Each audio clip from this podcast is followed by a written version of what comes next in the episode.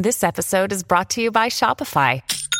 Forget the frustration of picking commerce platforms when you switch your business to Shopify, the global commerce platform that supercharges your selling wherever you sell. With Shopify, you'll harness the same intuitive features, trusted apps, and powerful analytics used by the world's leading brands. Sign up today for your $1 per month trial period at shopify.com slash tech, all lowercase. That's shopify.com slash tech. At Evernorth Health Services, we believe costs shouldn't get in the way of life-changing care, and we're doing everything in our power to make it possible. Behavioral health solutions that also keep your projections at their best? It's possible. Pharmacy benefits that benefit your bottom line? It's possible. Complex specialty care that cares about your ROI? It's possible. Because we're already doing it. All while saving businesses billions. That's Wonder made possible. Learn more at evernorth.com/wonder. The Matrix is a computer generated dream world built to keep us under control in order to change a human being. You're listening to the Dustin Gold Standard on Paine.tv. Join the discussion at Paine.tv slash gold.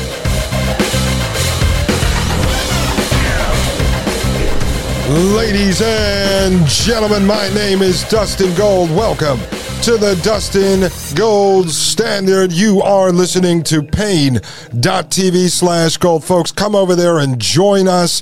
It's a fantastic community. There are dozens of people who are sending me direct messages every day with information, intelligence, well wishes for my wife and I as the baby approaches, folks. For all of you that have been sending me those, thank you very much. My wife appreciates it as well. Uh, we just had a meeting this evening with one of our midwives, and everything is going good. So the baby is expected in the next probably 24 to 48 hours. So keep your finger, uh, fingers crossed and keep uh, praying for us. We really do appreciate that, folks. Honestly, from the very bottom of my heart, many of you have reached out, and it means the world to us. It really does. It's so. Um, humbling to know that there is a community of folks out there, really friends and family of this show, who really do care about us. So thank you for that. I thank you to everyone who has joined paine.tv slash gold. As you know, you get access to the ad free video version of this show as well as the Thomas Paine podcast, and you get to communicate with each other on a Facebook like application. You can create groups. There's people who share information on gardening on all sorts of topics. So uh, it's worth it, folks. It's worth the $8 and change.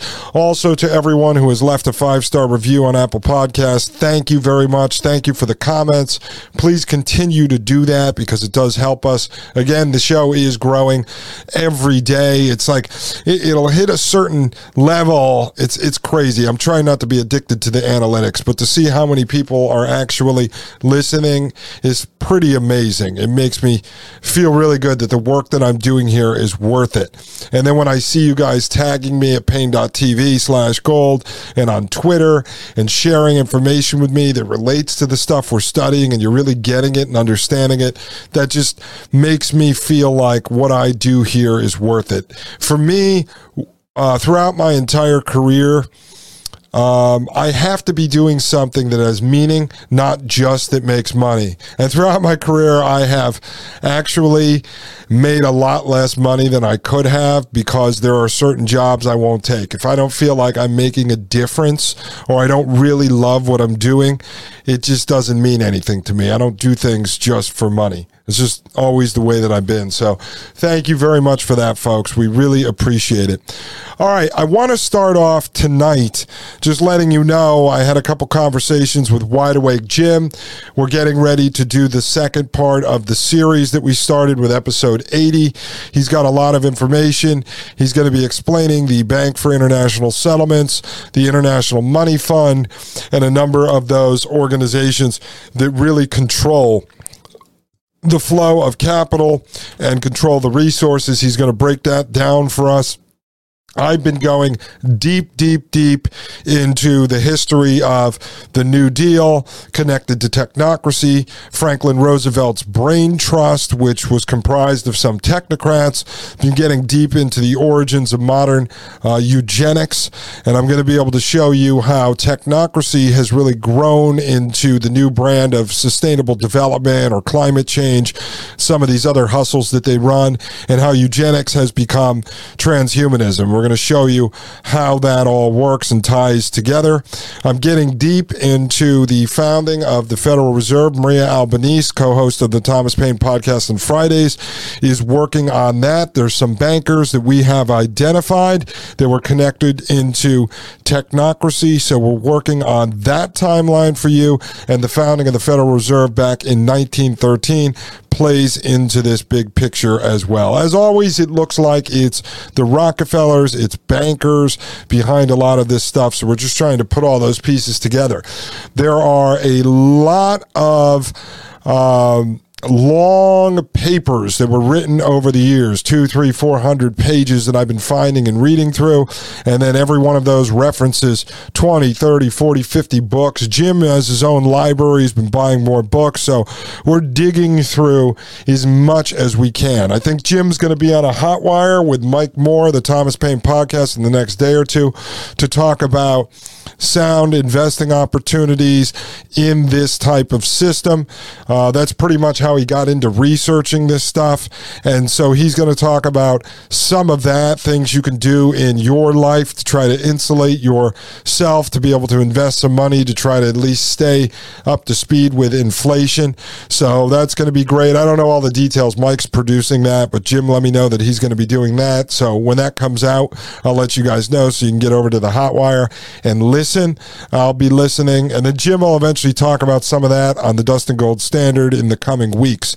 So we've got a lot planned, several episodes that we're going to be working on, and we're going to be tying my work into his work and then bringing Maria's work into this. So it's going to be a lot. It's a group effort, and I'm really blessed to have those people on my research team right now. Uh, Jim and Maria are just fantastic researchers, and all of us have different skill sets and, and different uh, interests in the type of topics that we research, but to find how it all connects is just frankly fascinating as far as I'm concerned. And I think all of the information we're bringing you uh, has value, folks. We have to understand uh, where we came from and then understand what's going on today. And if we look at the original blueprints, it allows us to figure out exactly what they're implementing in the moment. And then we can start to predict what's going to happen 5, 10, 15, 20 years from now based on what those original blueprints were. And what we've already discovered here is that technocracy is really just intertwined in our culture right now. What we've been able to put together is that the so called technocratic movement really grew out of socialism, communism, Marxism, progressivism, and then fascism. And so all those guys eventually united under this political theory of technocracy technocracy, which is social engineering, the science of social engineering, and then the ability to control the so- uh, social mechanism uh, of the means of production and distribution. It is also a system of total control with no individualism allowed inside of that system. And then what I found is that technocracy back in the uh, 1920s, and really it's influenced by guys coming out of the late 1800s, you can see that they were hand in hand with the eugenicists, the folks that believed in eugenics and basically racial breeding and weeding out the unfit folks. We're going to get into some of that tonight. And so now we can see that eugenics evolved into transhumanism and technocracy really evolved into the worldwide climate change sustainable development models and the whole hashtag of trust the science, trust the science, trust the science. So all the pieces are coming together And I think as we can see, technocracy really, we're living inside of the matrix of technocracy. People don't understand, they don't realize that we are not living in the George Washington version of America. What we were taught in school uh, was a fictitious ver- fictitious version of the founding. If you want to learn more about that, listen to Legal Man on his podcast, The Quash. But I will tell you, let, let's just take for face value that what we learned in school was 100% accurate. Well, what they don't get into are all the moments throughout our history, big events that caused a provoked reaction of the populace that then led to solutions that allowed them to weave in elements of technocracy, this system of total control. So, what I'm going to do tonight, before we get into eugenics and before we talk a little bit more about Rexford Guy Tugwell, this technocrat who ended up being the lead thinker for FDR's brain trust that developed the New Deal, which had all of these elements of technocracy embedded inside of it. And I will give you my input on some theories I have about how Howard Scott, the founder of Technocracy Incorporated, fits into this.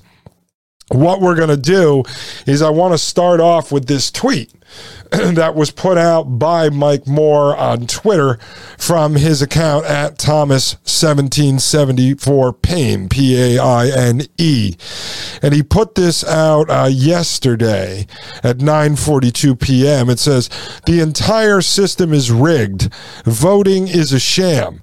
The map of Pennsylvania is all red voters, except for the blue shitholes who the red folks underwrite. Yet the reds control nothing. They vote and have no representation. Your mistake is treating this like it is a fair setup. They conned you. All right. And I responded to Mike's tweet and I said, lots of folks on this thread are saying population density wins over actual land size. In parentheses, true. In the founding of this country, only landowning men voted. Not saying that's right or wrong, but people keep asking what's going on. You don't live in the country based on the founding. So, what I'm going to do tonight is I want to break down a few moments in history, not a lot of stuff, okay?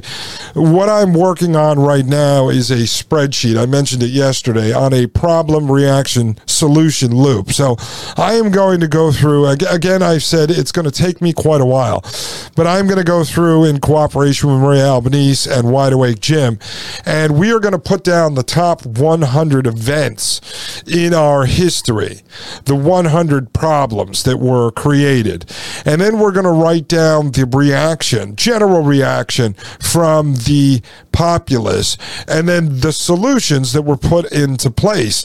And eventually we're going to be able to show how exactly the elites transformed the country from our founding into what it is today. And what you'll realize is the country we are living in today is not the country of the founding.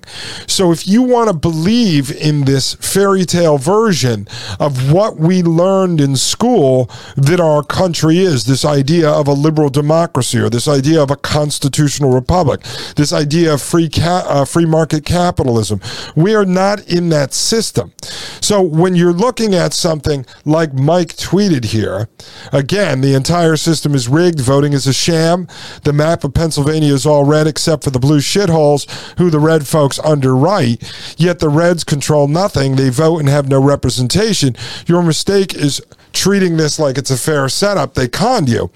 What Mike is saying is true, and we're going to explain why that's true. But when we're looking at, at this through the lens of the founding of our country, you're going to see so many things have changed since the founding of our country and how the actual system works that you can't win in the system.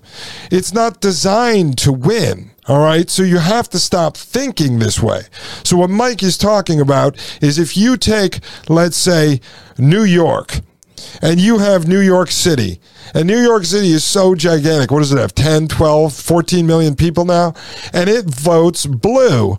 But the rest of the state is red. The blue city ends up selecting the main piece, uh, the largest percentage, the majority of the legislature. And then therefore the whole state is governed as blue. Well, I'm going to show you how the founders set up the system. And then you'll understand why the system we have now, where you say you're losing in, you can only lose. You can't lose. The way the founders set it up, you would win.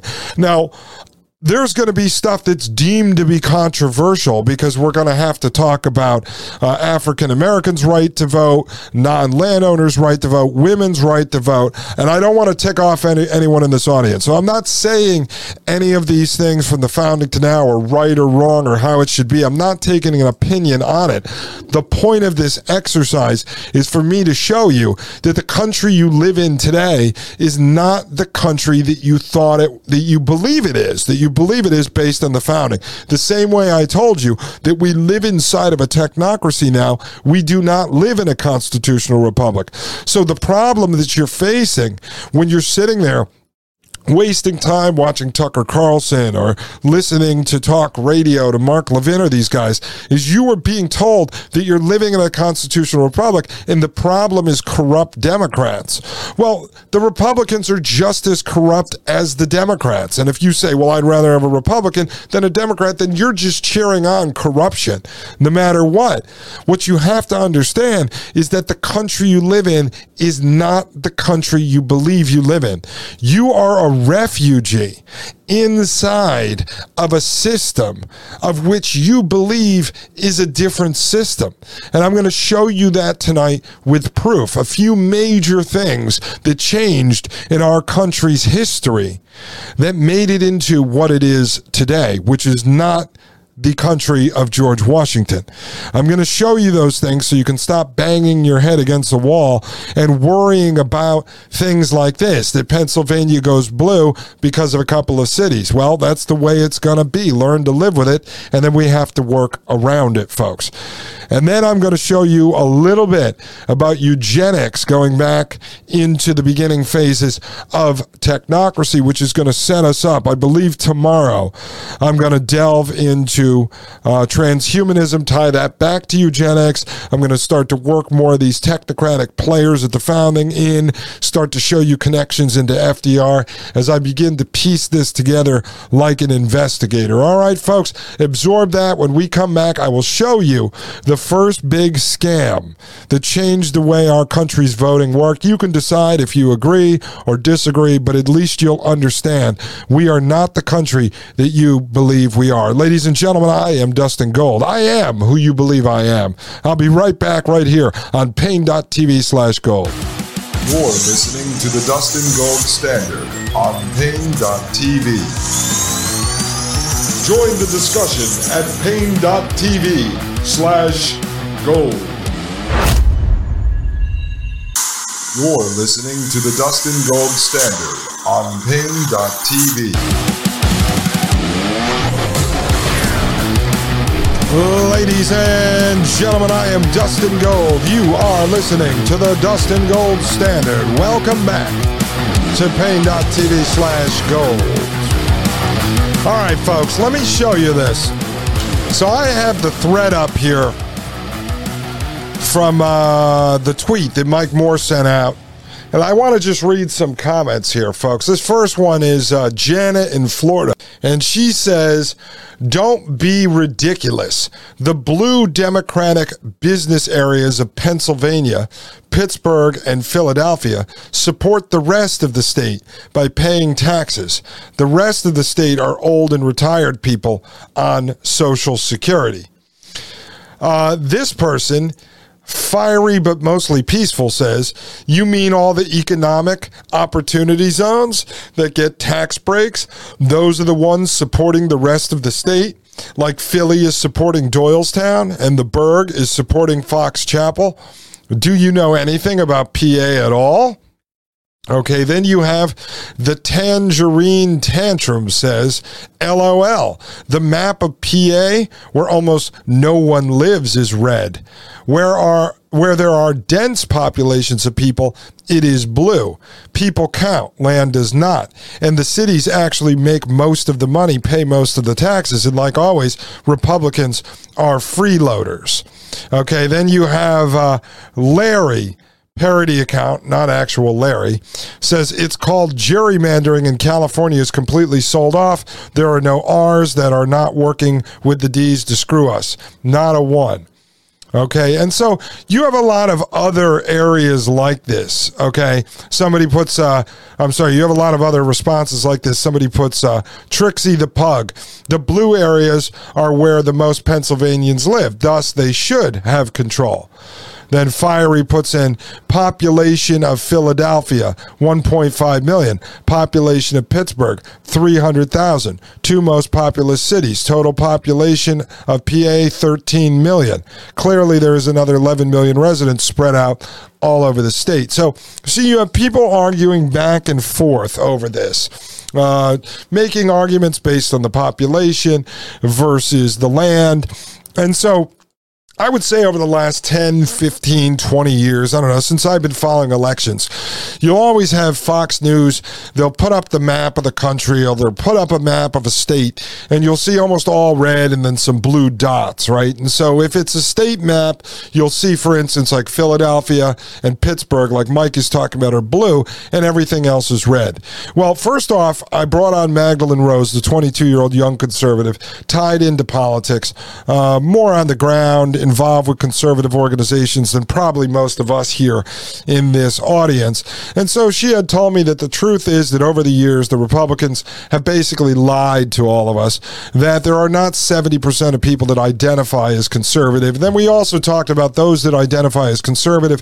What does that really mean now? There's no more fiscal conservatism, there's no more social conservatism. So, what does conservatism even mean? Nobody really knows what that definition is. But let's get back to this point here. So, if we're supposed to see these maps as all red except the two cities are blue, and then people are saying it's not fair, the people in the cities end up controlling the whole state because they have denser population, therefore they have more representatives both in Congress at the national level and in their state uh, parties, right? I mean, in the uh, state legislature. So let's look at this for a minute. You say to yourself, well, how did the founders uh, deal with an issue like this? Well, first, let's look back to history. So here I'm going to go to history.com. And the reason why I picked this list, I know history.com is not the purveyor of history, but this story is true. The evidence in here, the facts in here are real. So this is under a section called History Stories. And it says the exclusionary history of voter registration dates to 1800. In the first presidential election, only white landowning men were allowed to vote, and some founding fathers wanted to keep it that way. Let me repeat, folks. In the founding of our country, it says in the first presidential election, only white landowning men were allowed to vote, and some founding fathers wanted to keep it that way. So, are you understanding that? Is that what we have today? Is that the system that exists today in 2022? No pretty much everyone could vote, short of some felons and stuff like that, but pretty much everyone could vote. So it says in the first presidential election, only white landowning men were allowed to vote, and some founding fathers wanted to keep it that way. All right, so we don't have that system anymore. So, right there, the country that you're living in is not the country that we lived in or our ancestors lived in or where we believe we came from, which was the founding of our country. That is a major change in how elections work, right? Let's just continue so you have a full understanding of this. It says when George Washington was elected as the first U.S. president in 1789, he won with a landslide, securing 69 out of 69 available electoral votes. Well, we have a lot more electoral votes than back then right? 69 and 69 is what, 138? What do we have now? 400 and something? I can't even remember. Doesn't really matter to me because I've disengaged from the process. But that has changed, right? It says here, but only a very limited part of the population had actually voted since white property owners were the only group of Americans allowed to participate in the election. Some of the founding fathers wanted to keep it that way. John Adams warned in a 1776 letter that expanding voting rights to other parts of the population was a quote dangerous end quote idea. Quote new claims will arise. Women will demand a vote. Lads from 12 to 21 will think their rights not enough attended to, and every man who has not a farthing will demand an equal voice with any other in all acts of state, end quote, John Adams wrote. Okay? You see, this was a debate going on back in the founding of our country. At the time, only white landowning men voted. You don't have that system today. So stop thinking that you live in the founding. You don't. You don't. And I'm sure most people don't know this but it'll answer a lot of your questions. You can stop worrying about this because you don't live in that system anymore. It says, despite Adams' misgivings, voting rights did eventually broaden. By 1856, property ownership was no longer a factor. In 1870, African Americans secured the right to vote, followed by women in 1920 and Native Americans in 1924. So, see that? Between 1856 and 1924, we added almost all the other groups who could then vote. Again, I'm not saying this is right or wrong. I'm not taking a stance on this.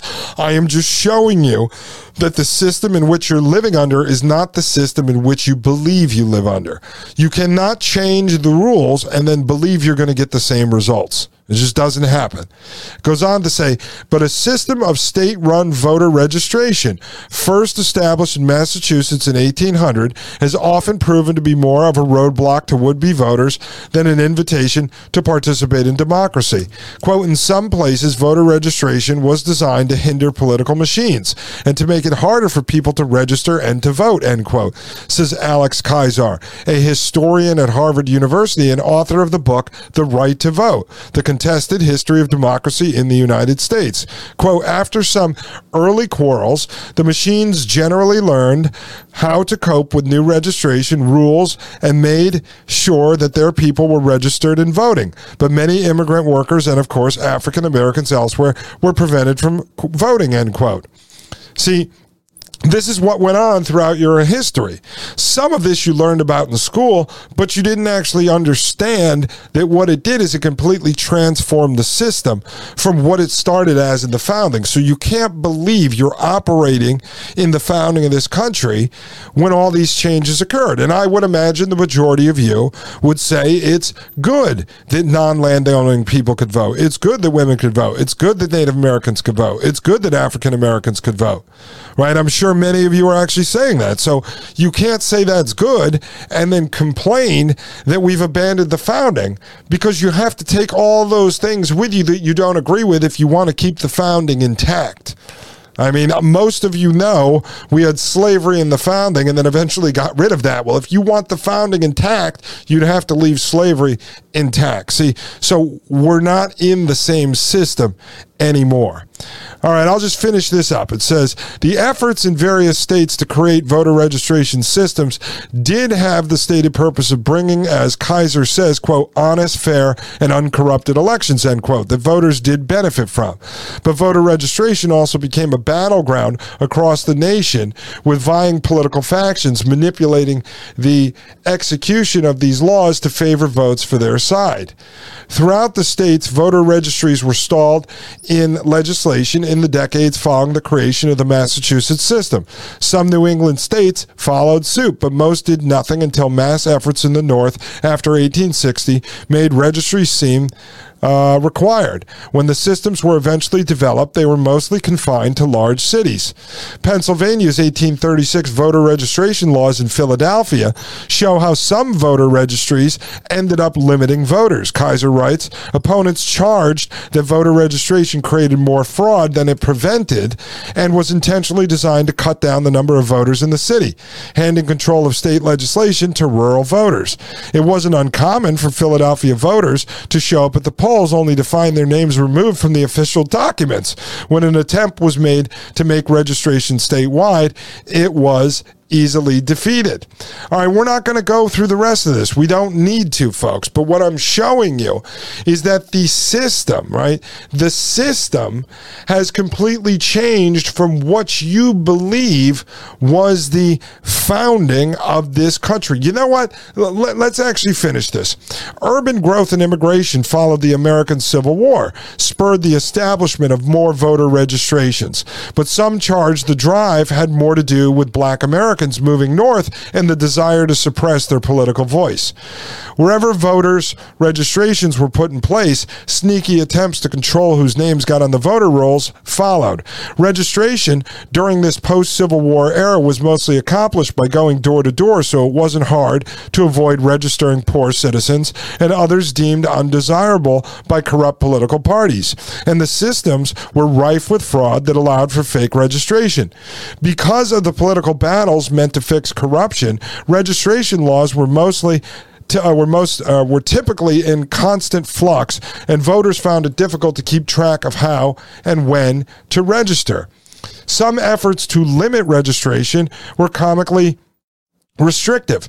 Keyssar writes, for example, that in 1885, Ohio allowed voters to register on only seven elect days during the year until a court overturned the law.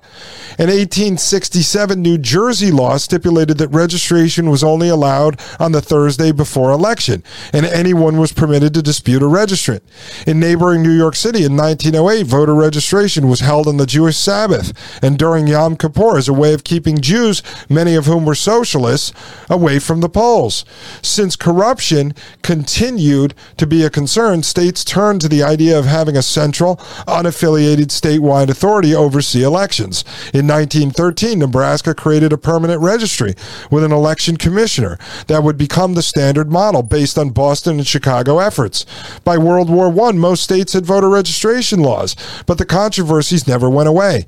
In 1920, the 14th Amendment allowed states to decide what crimes would allow the loss of voting rights, which Keyssar says has been used to purge large segments of the population, mostly black, from the voter rolls.